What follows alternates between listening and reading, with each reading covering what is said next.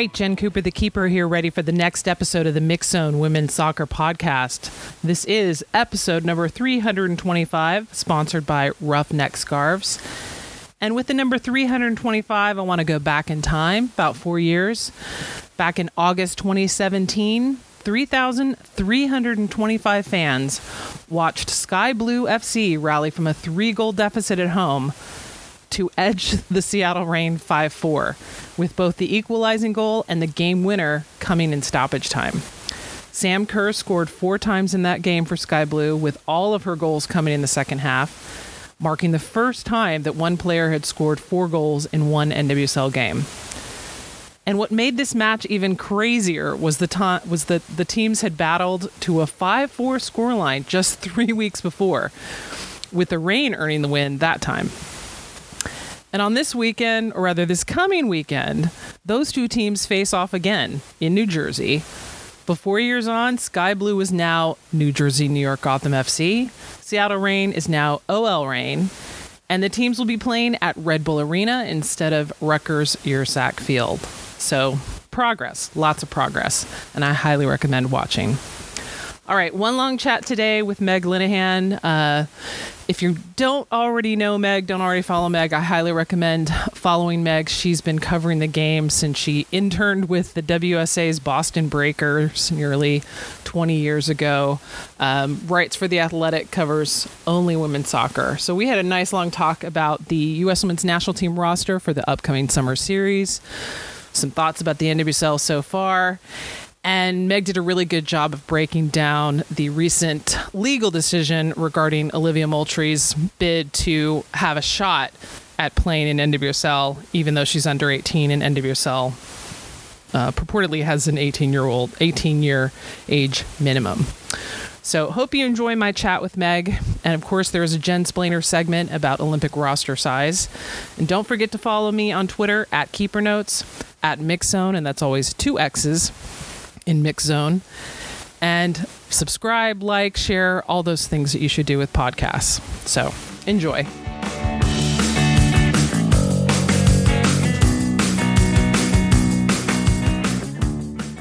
All right, Jen Cooper, the keeper, here with Meg Linehan, staff writer for The Athletic and staff writer, of course, for women's soccer. Meg, so much stuff going on right now. Um, how do you keep track of it all? Or do you not? You just like roll with the flow of women's soccer. Yeah i mean like so for my role right like i am a national writer so i'm also not trying to like i, I definitely make an attempt to watch every single game. Am i successful to, at doing that live? Not always.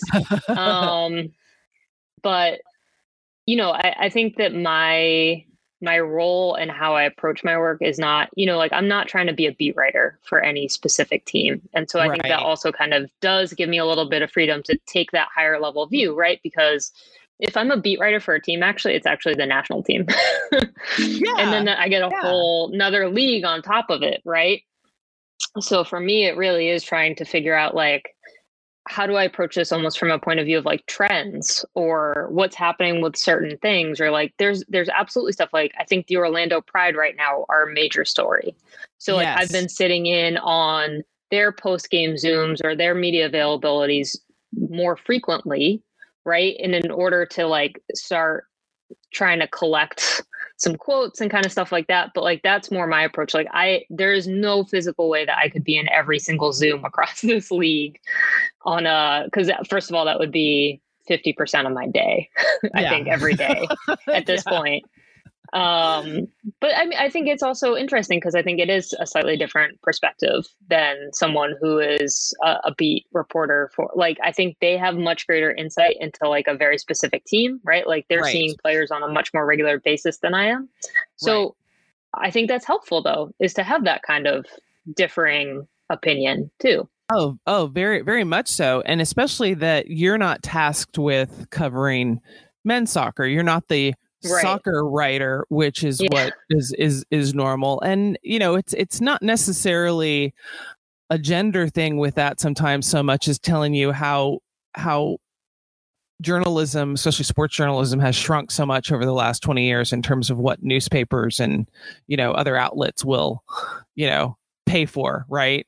You know, right. like um so uh, it just it's great that that you know that that role is out there now you know for for you for the athletic and that yeah there is somebody taking a a bird's eye view of of stuff and but but let's start with Orlando because I'm I'm glad you mentioned that because that was really exciting to watch last night. Um, I was actually doing the the Twitch chat moderating mm. for for that game. So it's like I had the game like on, kind of on a small screen and the chat on a large screen, and it and it's a very interesting way to experience an NWSL match. Um, but but especially but especially that match where it's like Morgan again three goals in three games. You know, which is yeah. stunning. Yeah. You know, and, and, and Syd Leroux is yes, yeah. yes. Um, and just those pieces coming together. I mean, if if if you're Marc Skinner, are you not just going home and going, yes, finally, yes?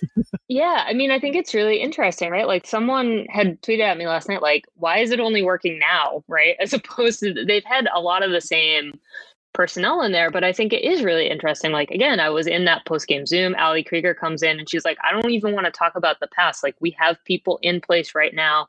This culture feel, feels different. Like the team feels different. We are we are in this kind of like different headspace. And right. I think it is really interesting. But like having Alex Morgan being in this form, having Sydney Leroux being in this form, and like these are two right. players that have played together for what a decade plus now at this point. I mean, right? They, they were on the 2008. They were on the 2008 U yeah. team. So yeah, right, right. So like you're finally getting these two players unlocked in a way that is very promising. And granted, uh, you know, it feels very safe to say that Alex is going to head to the Olympics this summer. But still, like the fact that you're getting these early results. I mean, the fact that yes. it's also back to back wins against North Carolina, against Portland right? Yes. Like, I mean, I, I'm I'm in that post game Zoom going to Marc Skinner, like, is this a statement week for the Pride? And you know, as a coach, he did the smart thing of like, let's settle down here, right? yeah, it's because it is May. It is May, and like, let's calm down. But I mean, from from our point of view, right? Like, that is a those are two very statement wins for this team. Yeah, and and and back to back wins right? And and yes. that North yes. Carolina that North Carolina win was on the road, right? Yeah, with, yeah. With, and this is like their Erin first McLeod three games instead of Ashlyn Harris. Yeah, this is like their first three game streak without a loss since 2018. Yes. Yes. so I was looking that up last night. Yes. yeah. Yeah. So it just, it just it's it's good. Like I think that's honestly, first of all, it's good for the pride. Obviously, like we cannot overstate like but this is a team, if they really, Uh, first of all, we've got six playoff spots, right? In the league this year. Right. If they keep this kind of form, like they would absolutely be hitting the playoffs. That's a good thing for this league. Orlando is a team like you think about the New York Liberty and the WNBA, right? Like them performing well is a good thing for that league. It's a good market, it's a good roster, right? Like you have potentially one of the stars of the league coming right. into the New York Liberty. Like Orlando Pride is a team stacked with talent and stacked with players that are you want them to be successful in the NWSL. It is a good thing for the NWSL if the Orlando Pride has finally figured out whatever missing piece it was and is going to win games. That's a good thing for the NWSL especially as you know they have a new owner coming in for the entire Orlando club, you know, right. men, men and women's, right? So that means an owner would come in going, "Hey, you guys are doing great. What else can I right. help you with?" Not yeah. Like, what? Let's start hey, from should scratch I give again. you more resources? Should yeah. I give you more resources? Because it seems like with the little bit that you got, you know, this is all finally working out. So yeah, I mean, I think you definitely want to be proving a point that the team deserves additional resources and more marketing and and yeah. I mean like you think about what Orlando Pride did last year in kind of impossible circumstances of yeah. missing out on the Challenge Cup and still having such an outsized role in the conversation of the league. Like imagine what the Orlando Pride would be doing if they had like a full-on operation.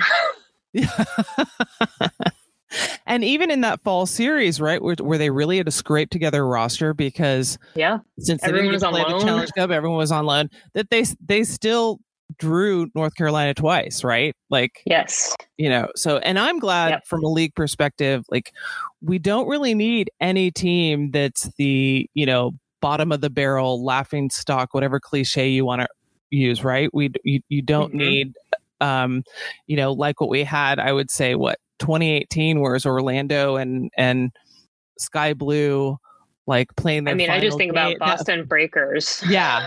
Yeah. You know, where it's, it's, like you don't need that. It's not good for that right. team. It's not good for the league. You know, it shouldn't be like, oh yeah, everyone should beat this team. It's like no, we talk a lot about, you know, how competitive the league is, the parity.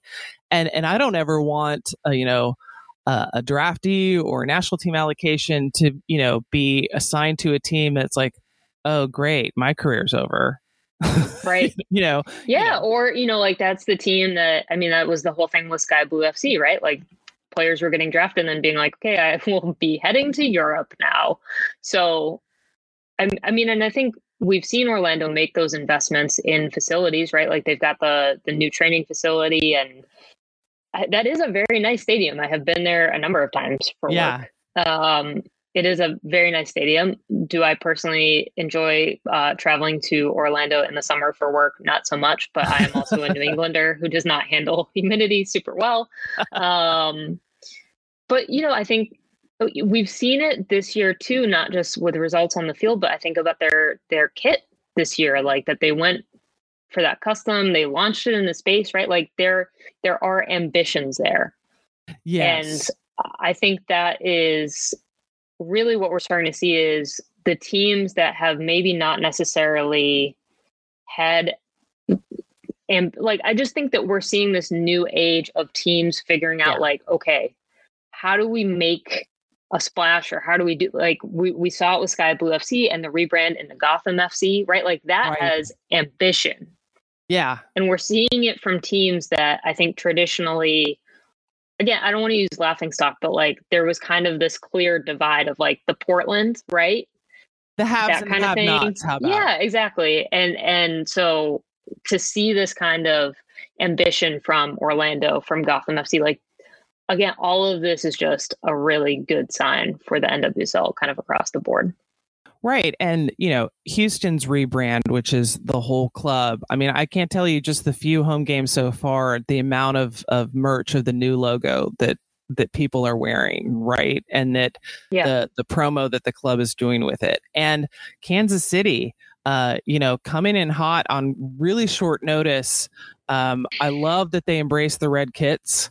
Um, yes. a, a friend of mine the went color to, scheme is amazing yeah, a friend of mine went to um, that game at Children's Mercy Park, and they they handed out um, towels, and and he brought me one, and it's like a very nice, like microfiber towel, not just some cheap. Okay, we just got this towel, so we can hand out. So it's like yeah. it's a really nice microfiber t- towel and that really great teal, and I'm like, yeah, this is you know, this is really leaning into the we're going to do this, and I, and I love that they had what the Union Station in Kansas City was lit up teal, yeah, and yeah, the, the fountain was teal. Yeah, it's it's like yeah, just like we're doing, we're not doing this. Okay, what marketing can we do with the little that we have?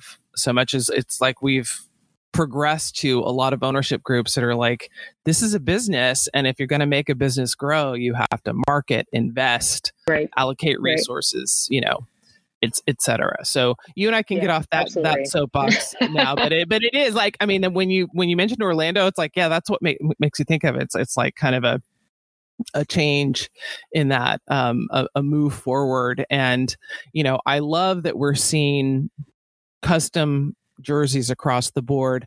Don't love that everybody seems to be leaning into black. Like that wasn't very well coordinated. Yeah, that's, that a, whole, was, that's yeah. a whole other podcast.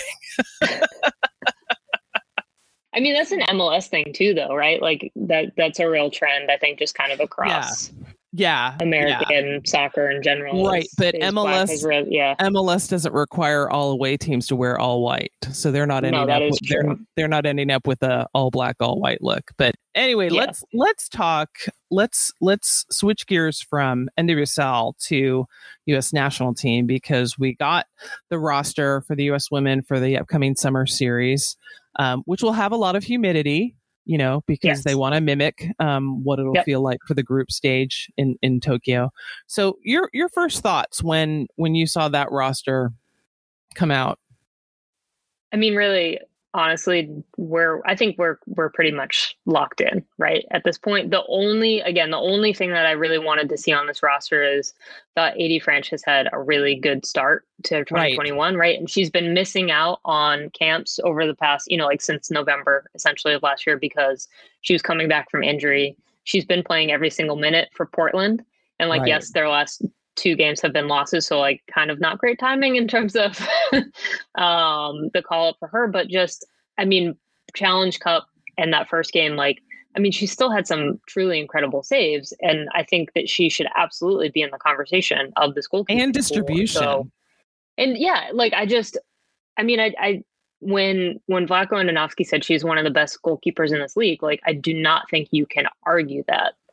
So I absolutely was hoping that she was going to get this basically her only chance to be in a national team camp environment because of the injury situation. Like again, like I know everybody my mentions because I said something about Franch were then filled with comments about Ashlyn Harris, but like Ashlyn Harris is absolutely a known entity. And I know that people kind of ruffle when they hear that thing, but like there is no reason to think that Vlatko is not fully capable of understanding what Ashlyn Harris would contribute to this roster if she's Right. named to it. Right. She ha- she hasn't been out for multiple months. She's she's been Exactly, exactly. She's been in camp. He knows he knows what right he has. and so i think you know jane campbell i think has has clearly now kind of shown up on these rosters enough that like you can kind of get the sense of like is she getting essentially put into a path right right. at some point like to to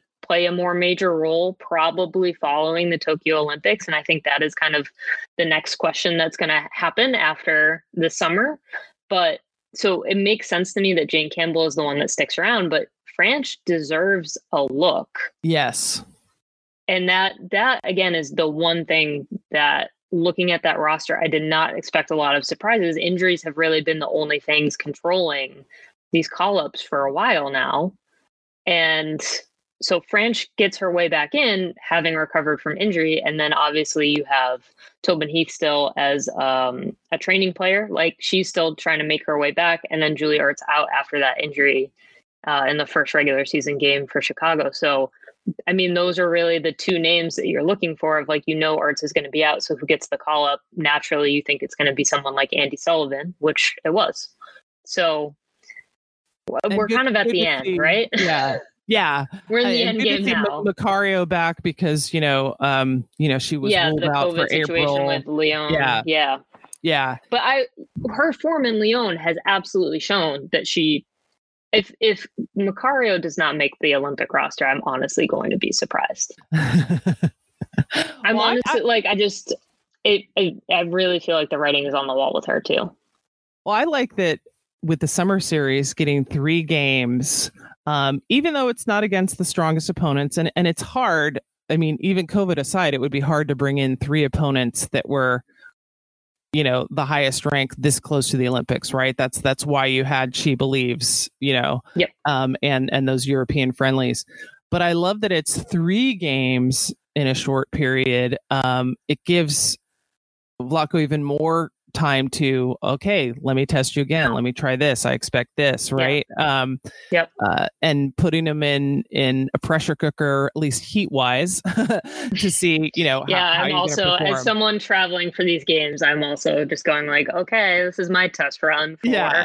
yeah Although I, I we France was a real good test run when the heat wave went through France in 2019. oh my of- god oh my god i was complaining about that and people ask me they're like but you're from texas i was like yeah and we have air conditioning everywhere Yeah. not not so much Yeah. in france Yep, it was that was a good that was a good test. I just remember rolling into my Airbnb in Lyon and it was 105 degrees that Oh, day God. And no air conditioning. There was a Yeah. single fan in the Airbnb and like you couldn't open up the windows, right? Like it was only hotter outside. And so I was just freezing a t-shirt over and over. Like I had a rotation of frozen shirts to try to cool off. Like that was that was what I came up with. It was great. I like that. we'll call, we'll, we'll call that the World Cup method. I like that. Yeah.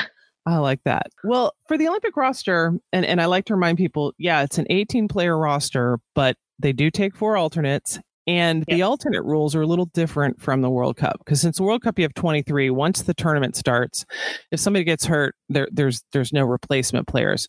Olympics, once the tournament starts, you could still replace somebody if there is an injury. You can't just say, "Oh, I want to swap somebody." But if somebody right. gets hurt or is too ill to continue, and FIFA and the Olympic Committee verify it, you can actually bring in one of those players. Um, so you know there is always a chance that you would you know have to use someone. It, it is also weird though, of course, that you've got those four with you, training with you. Um, if the team wins, they don't get a medal. Yeah, you know, it's, so um, it's, it, it's you know so it's weird. weird, and and so I think as a coach, like, how do you decide? all right, well, you know, I, I can't view it as a straight 22 because those four, they'll know that their chances of playing are pretty slim. So I need mm-hmm. people mm-hmm. with the right attitude. And that's that's what I've been thinking about a lot because like you said, we're we're pretty pretty close to final on this roster um in terms of 22 but it's like all right who who are the the odd players out four, and, right yeah and it has to be the right pick. And, and I think that's the kind of thing, uh, you know, when you've got senior players, for me, you know, from, from the outside, I'm like, Carli's either in the 18 or she's not in it because, you know, would she be, you know, the right person to be an alternate, right? Say if she's outplayed, yeah. you know, knowing what she's said to the press in the past, you know, same for, you know, Ashlyn Harris? Would she be, right. you know, mentally okay with like, are you kidding me? I'm the number three well, keeper again. You know that. that yeah. And we, we don't. But we it's don't not even backstory that. on that. But like, I, I right. as a coach, like you have to go through like, hey, it's it's it's got to be the right 22. Right. And also, I, I think it it's worth it too to think about like you're missing your club games, yes. right? And I I would think for like Ashlyn Harris, right? Like if she gets tabbed for an alternate, like why would you not say like actually I don't really want to do that. I would rather go win games in Orlando because we have the chance of making the playoffs or something. Like that to me is also the other challenge of this too is you get tabbed to be an alternate and you then still have to miss the same number of games and you could potentially have a major impact for your NWSL team. Like that's the toughest. Yes. And while you're gone, you're not playing.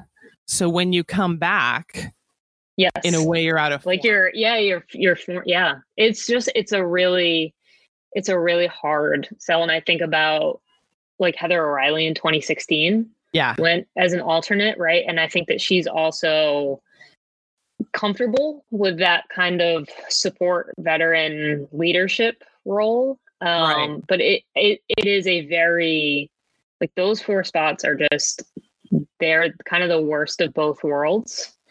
And it's kind of tough because like potentially you could like is it worth it to use it on players that you are thinking about in terms of development for 2023 is that a better use?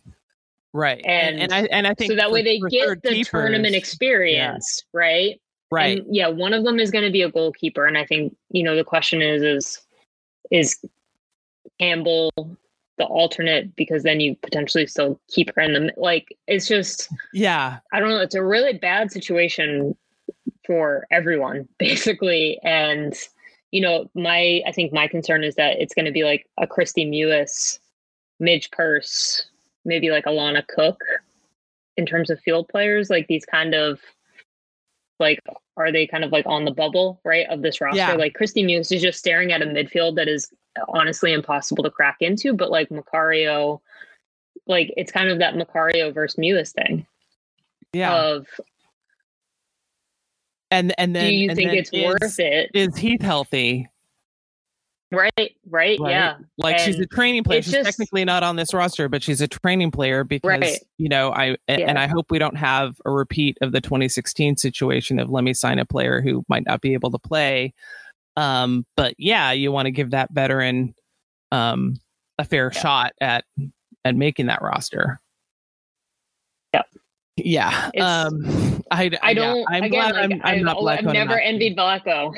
I've never envied him because it's just, and this is why I also like I've kind of resisted being like, here's my 18 or here's my 22 because like ultimately I think those always kind of show more what I value rather than me trying to think through what, what Vlatko yeah is yeah. planning. And so like you know if I'm making this roster, do I have kristie Mewis in my 18 or as an alter like I mean, it's just going to tell you what I think about players, which maybe is is helpful for folks. But like, it's it's a really weird balancing act too. And it, I again like exercise, yeah, yeah. You should try sometime make an Olympic roster of only players um, who have never been on an Olympic or World Cup roster. um, yes. I I did that the other night. That was kind of fun. because of course NWSL we know you know it's like there's a lot of talent there that you know could you know yeah. I, I, mean it's so, so much depth um yeah it's it's tough for Vlatko and I also think about how lucky he is and some of these players are in a way that the Olympics got postponed because I think it's exactly what Carli Lloyd needed in terms of Yes, and you know, physical, yeah, and yeah. and Rapinoe, Alex Morgan getting you know the time with the baby, full time to recover, a slow pace, and not like, oh my God, I have to make the Olympic roster six weeks after I had a baby.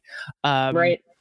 And and that gave Vlatko time to like, okay, Mewis got more minutes, Macario got more minutes, right? Macario was able to she wouldn't have been eligible last year.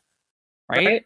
You know, right, so yeah. um it's yeah it's it's such an a lot of players situation. are ready all at the same time yeah so it's a good yeah. problem to have but it's also again i just i don't envy Vlatko but also i think like you know he has kind of started already balancing the work of building a team for 2023 while still thinking okay like how do i win an olympic tournament but having to do both of those at the same time is not how it's traditionally done within the cycle well, and, and that's why I, you know, I'm curious too that, you know, uh, with the four alternates, like in a way it makes sense to let them all be younger players where it's like their chances Sophia of playing Smith, are, maybe. Yeah.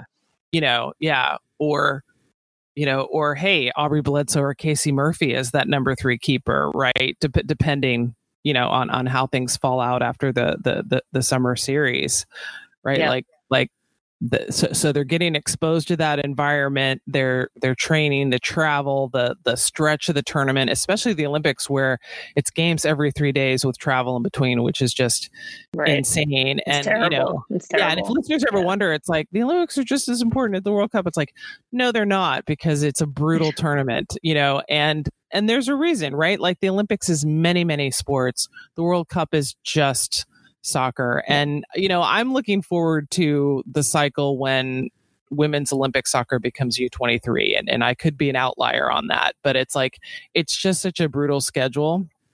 Right. And, and it's, it's like, yeah. it's not, it's not meant to be the perfect schedule for soccer, right? Because of course FIFA doesn't want anything to take away from the World Cup, and the Olympics. Right. Has, the Olympics is like we don't, we can't have too many athletes. We have to do this all in three weeks, you know. Um, and of course, you know, when women started Olympic soccer, it's like it was, didn't happen until 96 and there wasn't a lot of competition, right? And, and now there's yeah. more and more competitions happening.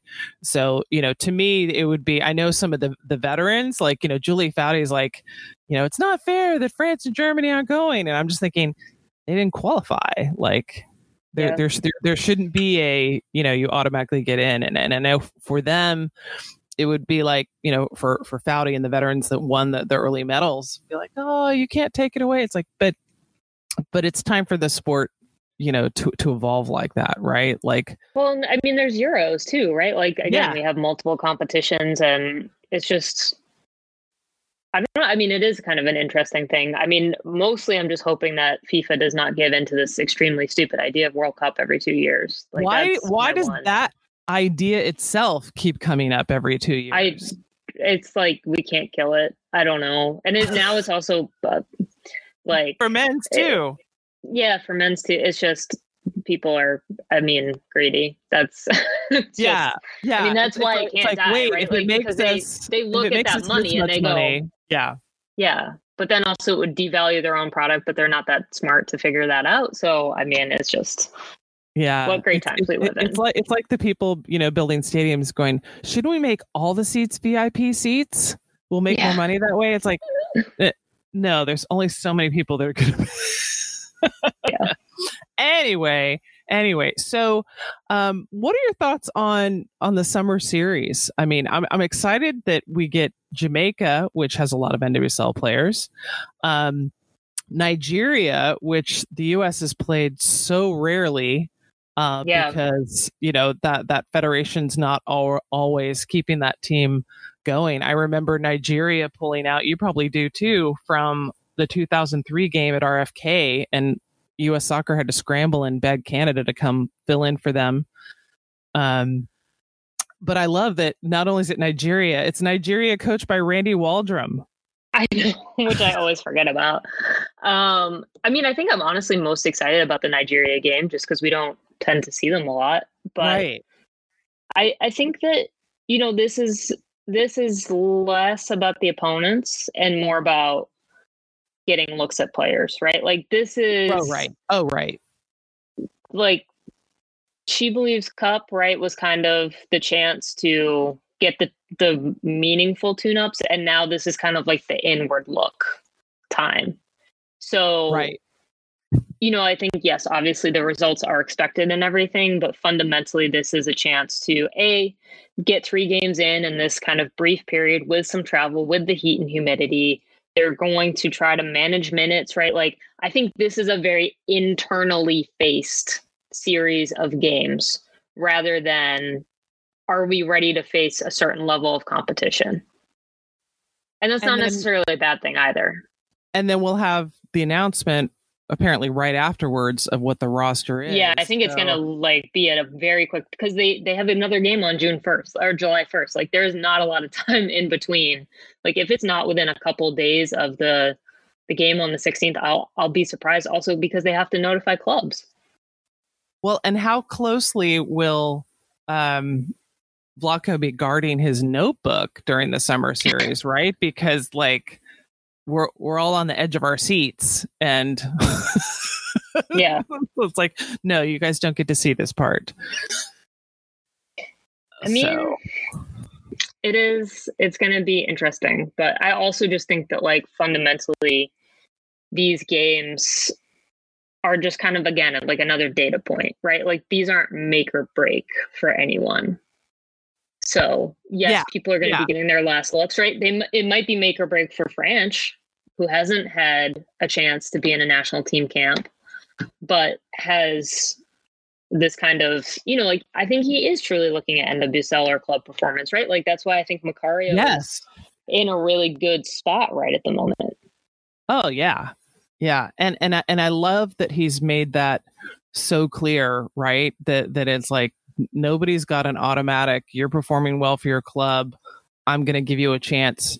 You're not performing well. You're not getting getting called in um so that you know you know that those those spots are open. And and what I like is you know what we're seeing um you know from the players with with their their clubs. You know, Midge Purce, Crystal Dunn, Alex Morgan, Rapinoe. It's it's like I feel like we're seeing them engaged with their clubs in a way that perhaps they haven't always been, right? Because it is pretty much a challenge to balance the commitment to the national team and your club when the national team itself is kind of like a club.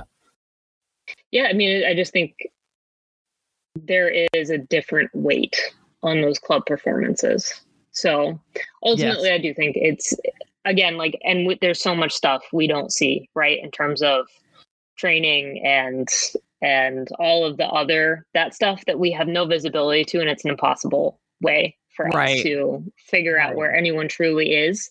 But Because there's You know, always the I think- elusive chemistry, right? Of uh, like, Right, yeah, I mean, the, the yeah, right balance of people.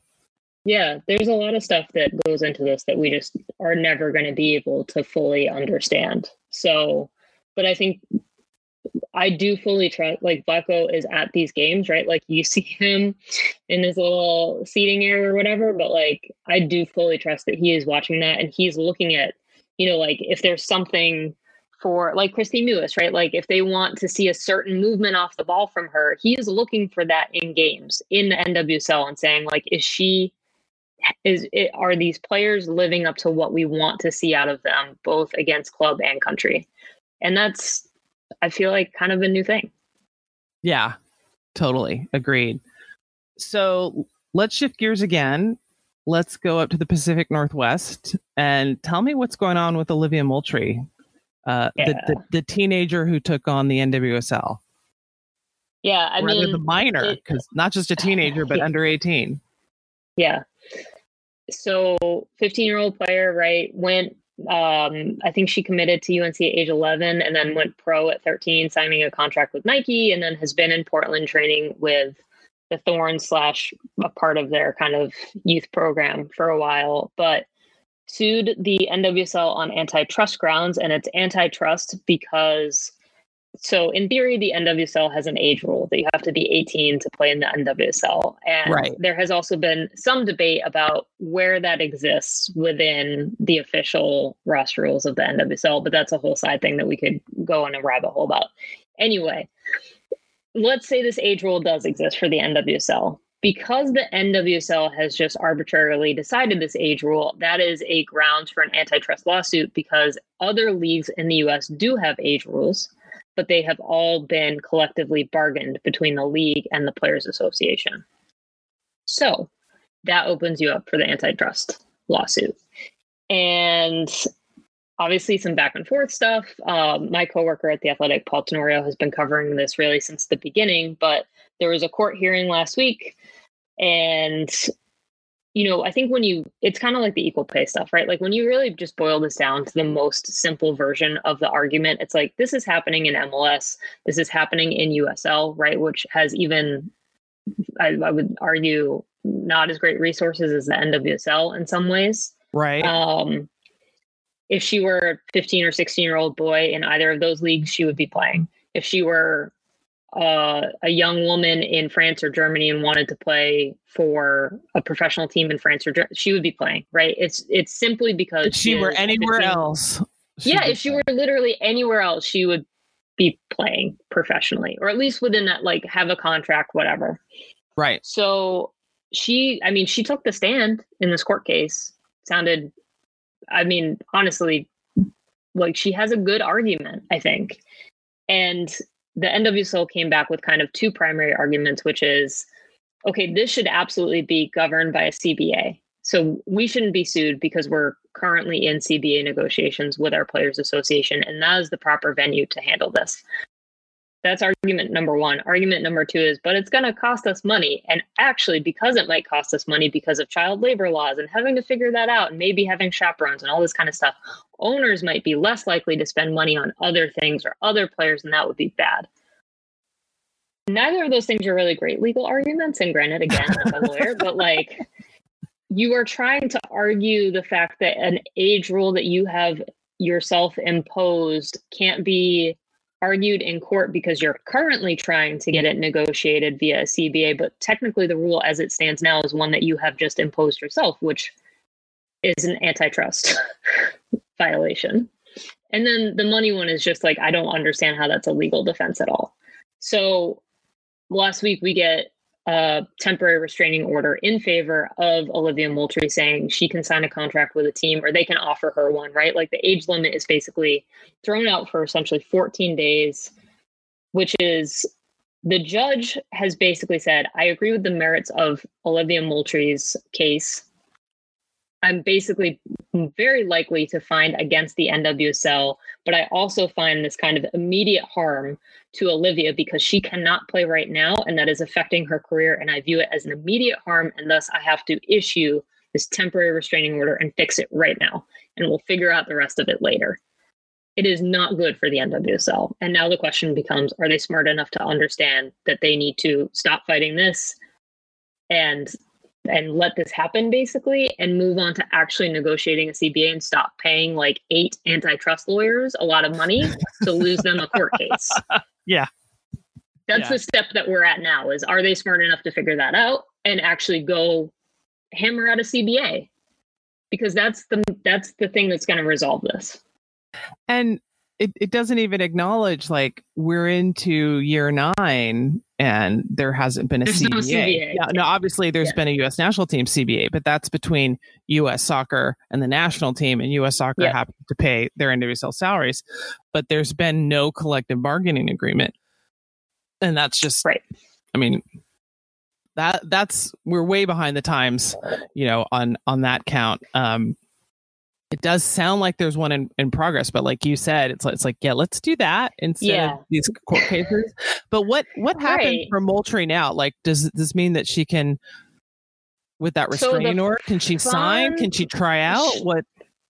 Yeah. So the fun part though is also like she's now subject to the other very strange whims of NWSL roster rules.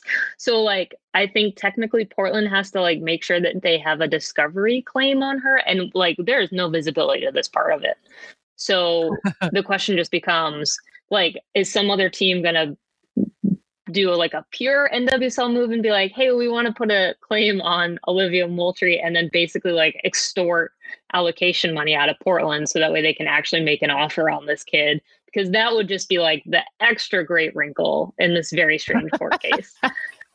And I can see someone being that that salty Yeah. about it. I can just see it happening. Or but have they I mean had her? fundamentally Have they had her on Yeah. their discovery this whole time? but we we have no visibility to discovery list so we have no idea but that's kind of the next thing is a contract can be offered she can start playing and then either the court case gets decided by like a an injunction basically like they have to meet an, another time to sort of settle it or they could actually just the nwsl could say okay we'll accept this we'll settle essentially and then we will focus on the CBA. Like those are the two kind of paths, but technically she can be signed by a team. In theory, that would be Portland, but again, it depends on she's now subject to the whims of discovery, I would assume.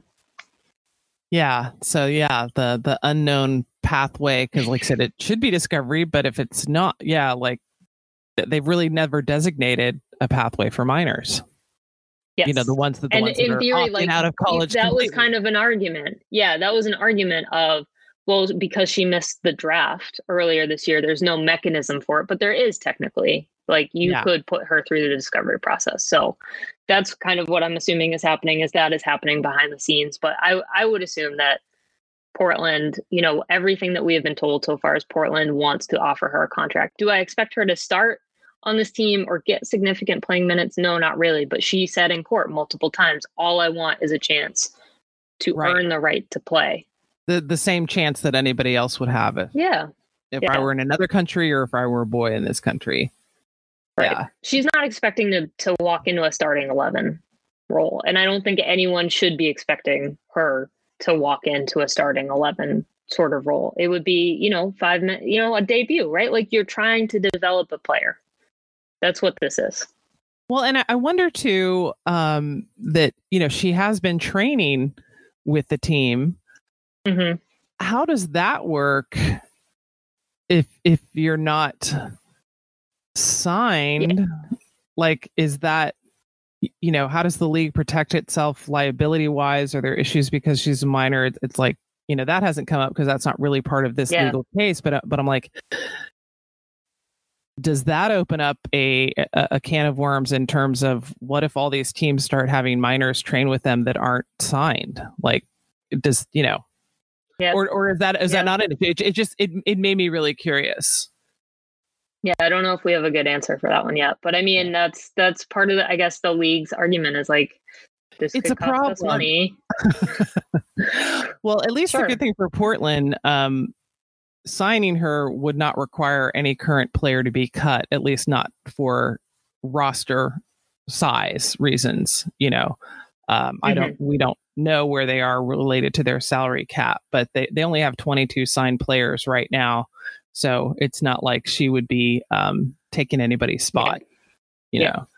Um, you know, and and a couple of the Portland players have have spoken out for her, as Haran said, if you know if you're good enough, you're you're old enough, and you know, of course, I think it would be a whole separate podcast discussion with uh maybe some some research on like is it good for minors to be playing but because I, I i'm torn on that but that's you know it's it's that's irrelevant to what she's fighting for right now is like if i lived anywhere else in the world i would have this right. Yeah. so why don't i have this right here? So i, I thought it was kind of cool that the the judge was like yep this is pretty simple. Okay. It is like when you boil it down to that it is very simple and and i think that again legally fundamental the way that I keep trying to look at this is does the age rule in the NWSL quote unquote that exists, right? Is that actually an antitrust violation? And I think yes, it is. like that's kind it is a pretty simple framing, but from even a, a legal standpoint of the NWSL basically, you know, copied a lot of roster rules over from MLS minus the fact that you can sign underage players, but I think they did it out of a sense that they were not going to be able to handle it from a, a protection, safety, cost standpoint. So, like, yes, I understand what was happening, but right, they have also opened themselves up to this line of of reasoning, yeah. which I think is legally correct. Though again, I I only play a lawyer when I am forced to cover. well, and, and if the CBA documents. if the CBA ultimately you know, with the non-national team players ultimately said, yeah, you have to be 18, you know, that sounds like something that Moultrie would it would accept, right? Because yeah, that would be yeah. that would be again legally, like that is legally negotiated. Yeah. So and and the judge even said like I'm going to frame this decision that it does not it should not impact CBA negotiations. And that's what the NWSL kept saying. Like they're going to see this and then they're going to say, well, we should have underage play. And it, that might not be a priority for the, the PA, yeah. which is fine. But also then it is an actual negotiated thing. Right. That every, everybody got got their say. And I wonder too, I'm not sure if this is still current, but aren't there some sports in the Olympics that have minimum ages and is World Cup like maybe you have to be 16? That is or, a great question. I do not. Yeah, and yeah, it's kind of and, and even if even if one are pulling up, it, it might not not even be current. But I, I know there there are minimum ages, but they're probably regulated by each like for the olympics it's probably regulated by each individual sport like, right they're they're yeah, world I would governing bet. i mean like you think yeah. about like gymnastics right like yeah yeah they're all very young yeah so because i because i feel like like when she was 13 and she was making a splash i was i was like wow, that's really young. Like has yeah. Ha, has her body developed right? Where it's like at least we know women tend to hit their you know the, the, full maturity of their bodies sooner than boys do, right? That tend to keep growing like you know th- through college. So I could totally see like 15, 16, she's at her full height, right? Like yeah, that that that kind of thing. So uh, you know, I would. I'd be really curious to know what what the players association like if they talk about this if this if that ends up being you know something something that they add but uh you know good yeah. for her and and good for this judge who who made it really simple and it's not stretching on and on like you know the other yeah much faster much faster yeah. and and and because we've been talking so long i'm not even gonna you know ask you about the other national team lawsuit stuff because of course they those those those are still going you know right now we've we've got we've got some nwsl we've got some summer series and in what three weeks we'll have uh, an yeah. Olympic roster. I know. It's wild. Get ready. Um, at least we know. I mean, like you said, it's. It, I think it's it's come down to that core, but oh, those final cuts. Like, yeah, I, it's gonna be I, tough. It's yeah, gonna be really tough. Yeah, we love you, Vlatko. We're glad we're not you. Well, Meg, yeah. thank you so much for taking the time to to walk through all of this, be a really good pseudo lawyer. I really appreciate it. and and for all your work on the athletics. Thanks so much. Thanks for having me.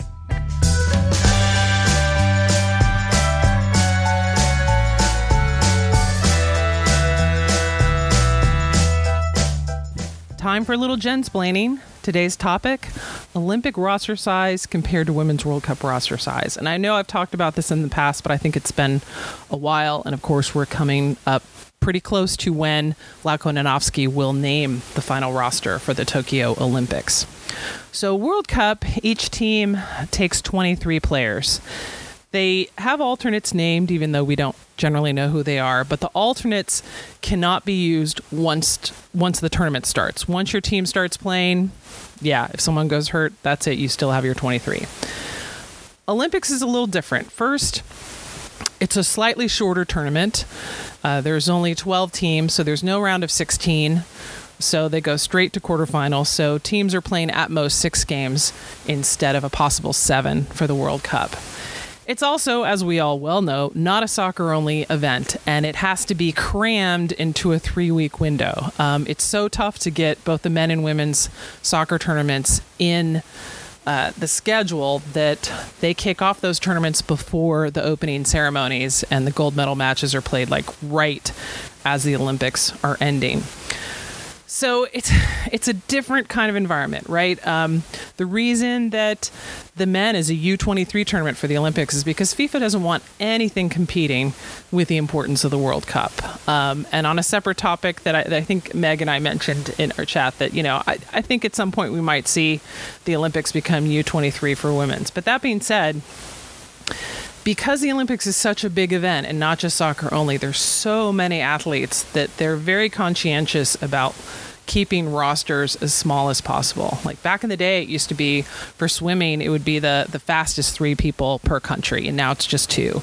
Um, same for figure skating, other other things like that. Just that uh, they really have to think about what's the most amount of athletes uh, that they can manage, and that all of that was you know well before you had your COVID concerns.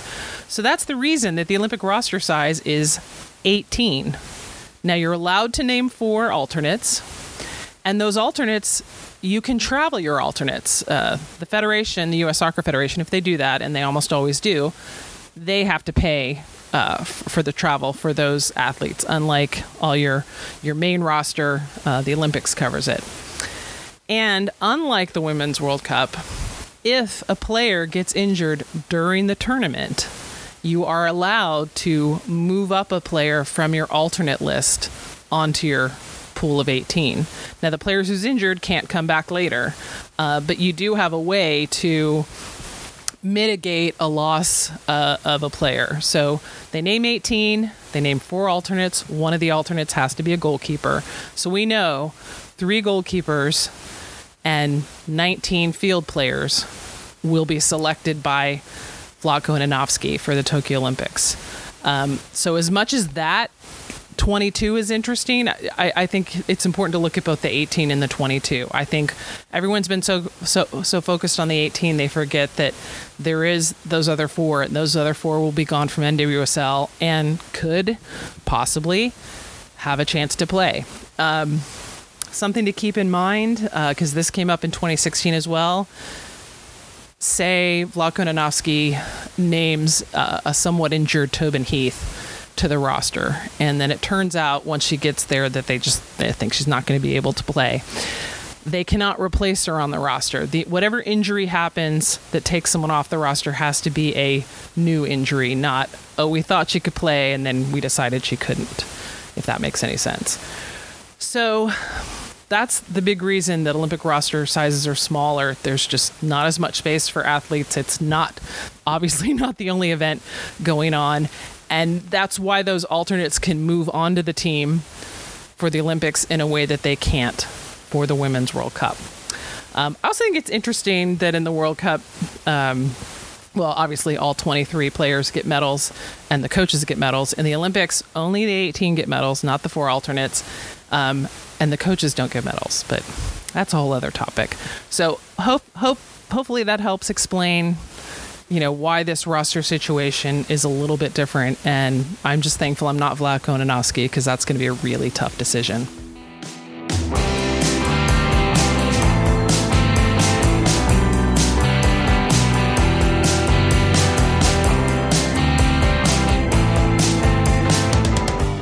All right, time to wrap it up with the back four. We've got one more weekend of NWSL action before the June FIFA break. Most, but not all, international players will still be with their clubs. Uh, you can check out my Google Sheet of NWSL rosters by club, which is available under the Wosopedia link at keepernotes.com. The first tab of that Google Sheet shows you all the call ups that I've been able to find so far and the availability, if known, uh, of the players. Um, in some cases, you have players departing before this weekend, some departing after. Um, but it's cool to see so many NWSL players getting called up. So, of course, the U.S. players, they've got three games coming up in the June FIFA window. They've got two doubleheaders in Houston, followed by a game in Austin. Uh, U.S. Soccer deliberately chose a pretty hot, sticky environment with games close together with a little bit of travel to mimic what the first round of the Olympics is going to feel like. So, Thursday, June 10th, You've got USA versus Portugal, followed, or rather, I, I guess Jamaica, Nigeria will be played before that. Sunday, June 13th, you've got Portugal, Nigeria, followed by USA, Jamaica. And then Wednesday, the 16th, that moves to Austin, you, just USA, Nigeria, just one game for that one. The first two doubleheaders, uh, the US games will be on Fox Sports 1. E- one of the ESPN channels will carry the game in Austin. Have not heard yet about the other games, but I'm sure they'll be picked up somehow. Um, tickets are on sale. I think the public sale begins. I think it's already begun, actually. Um, lots of options, and it does sound like they're going to sell to near capacity. Uh, but hey, always worth watching on TV, right? And of course, it's June, so it's Pride Month. Uh, be sure to check out the store, online store of your favorite NWSL club or clubs, as the case may be. I'm um, sure they all have Pride merch, and I bet we'll see some from US Soccer and Nike, some new Pride merch that is, once the summer series launches. Last but not least, if you haven't taken a look at the sneak peek of my NWSL almanac that has everything from 2013 to 2020, including the 2020 Challenge Cup and Fall Series, uh, go to keepernotes.com, click on almanacs, or click on Wosopedia. You can check it out. You can buy it uh, in print or in PDF or both. All right, that's it for this episode of the Mixxed Zone Women's Soccer Podcast. Want to give a big shout out to Roughneck Scars, Scarves, and also IcarusFC.com, best place to go if you want some custom soccer jerseys and you don't want the same old cookie cutter templates from Adidas and Nike. Big shout out, of course, to my producer Sean Ringrose, whose podcast you can check out at anchor.fm slash Gen Orange, and that's Gen as in generation. And thanks to all of you who listen, share, tweet about it, send me a message in Twitch chat, whatever. Always appreciate that.